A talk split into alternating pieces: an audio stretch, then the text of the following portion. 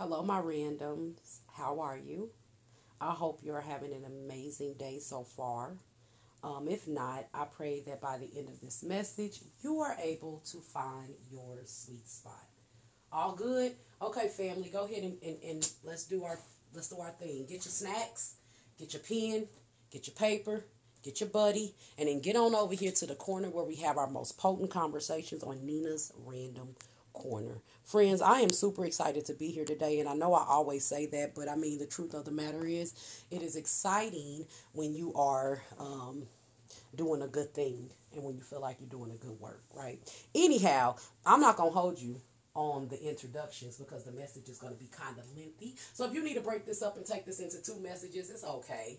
But know that this is going to be note taking worthy. All right, let's get into it. My friends, for the last few years, my family and I have been in the battle of our lives. What am I talking about? We can't get along. We cannot get along.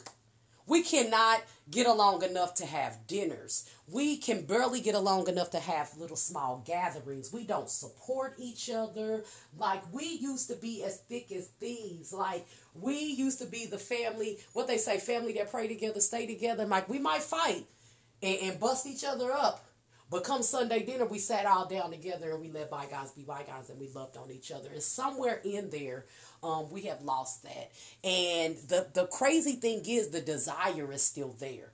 Because as much as we try to sling around how much we don't like each other and we don't care and we doing us for us and our family, we still keep coming back and, and, and that same sentiments of hurt See, that's the thing I want you to hear me say, family. When you are hurt, when you are bothered by something, that is okay.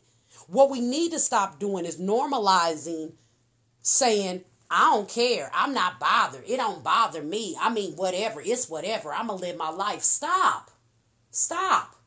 It's okay to say you hurt me. It's okay to say I love you. It's okay to say I miss you. It's okay to say I'm not going to lose sleep because I still need my sleep. But, baby, I can't sleep well with our relationship being shaky. All right?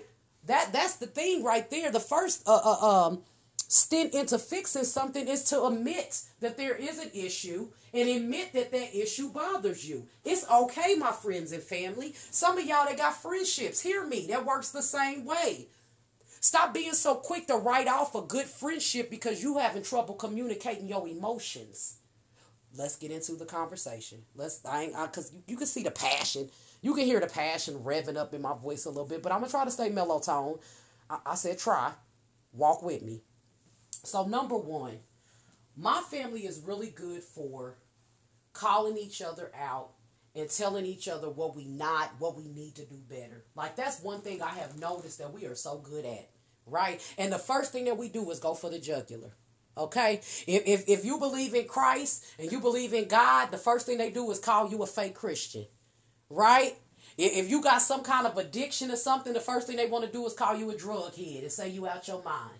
Right? If you ain't never been steady or consistent, they call you wishy washy. There is always a label and a title for someone that you having an altercation or an issue with. What I want you to do is try to go beyond that. Go beyond that labeling. Because if you couldn't attack my spirituality, what would you attack? If I was an atheist, then what would you attack?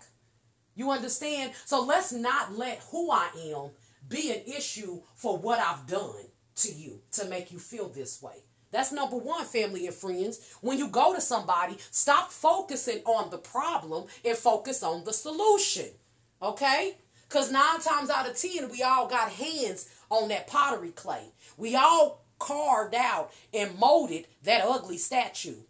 It's going to take all of us to tear it down, right? Not, not one hand is clean. Not one hand is clean. And if you can say, you know what, I acknowledge that I have dirty hands, can I clean them in the sink with you? Can we clean our hands together? Can we watch that dirt ride down, roll down the drain and we let it go? Can we move past it? See, the thing of it is, you want to keep worrying about what's been done and not what can be done. Let me say that again. You want to worry about what's been done and not what can be done, right? I want to love on you in today, not hate you for tomorrow. So I'm calling out to all my friends and my families and, and, and, husbands and wives out there. Stop looking for the problem in things and start looking for the solution. What can you do? What can you do? Walking away is easy. That's the number one thing I see, especially with us Christians. We we love God, love people, right? But as soon as something is nasty and it don't work out, uh-uh, I'm walking away. I'm walking away. Uh-uh, I'm walking away. I need to keep my peace. Right? Be humble. Hear out. Hear out the person that ha- that says you've inflicted them. Hear them out. And then right your wrong. For my friends that say that I'm not Christian, I don't believe in Christian for that, for this very reason, because people hurt. Number one, make it make sense. Have your own problem. What I mean by that, quit quit blaming an entire body for something one hurt or something that implement on you. One church, one pastor, one situation, one family member, right? I done been wronged a lot of times, but I don't hate the entire masses, right? Men got a pretty dirty track record in my life right? But I still am waiting on my husband. Okay? All right? Family has let me down from time to time.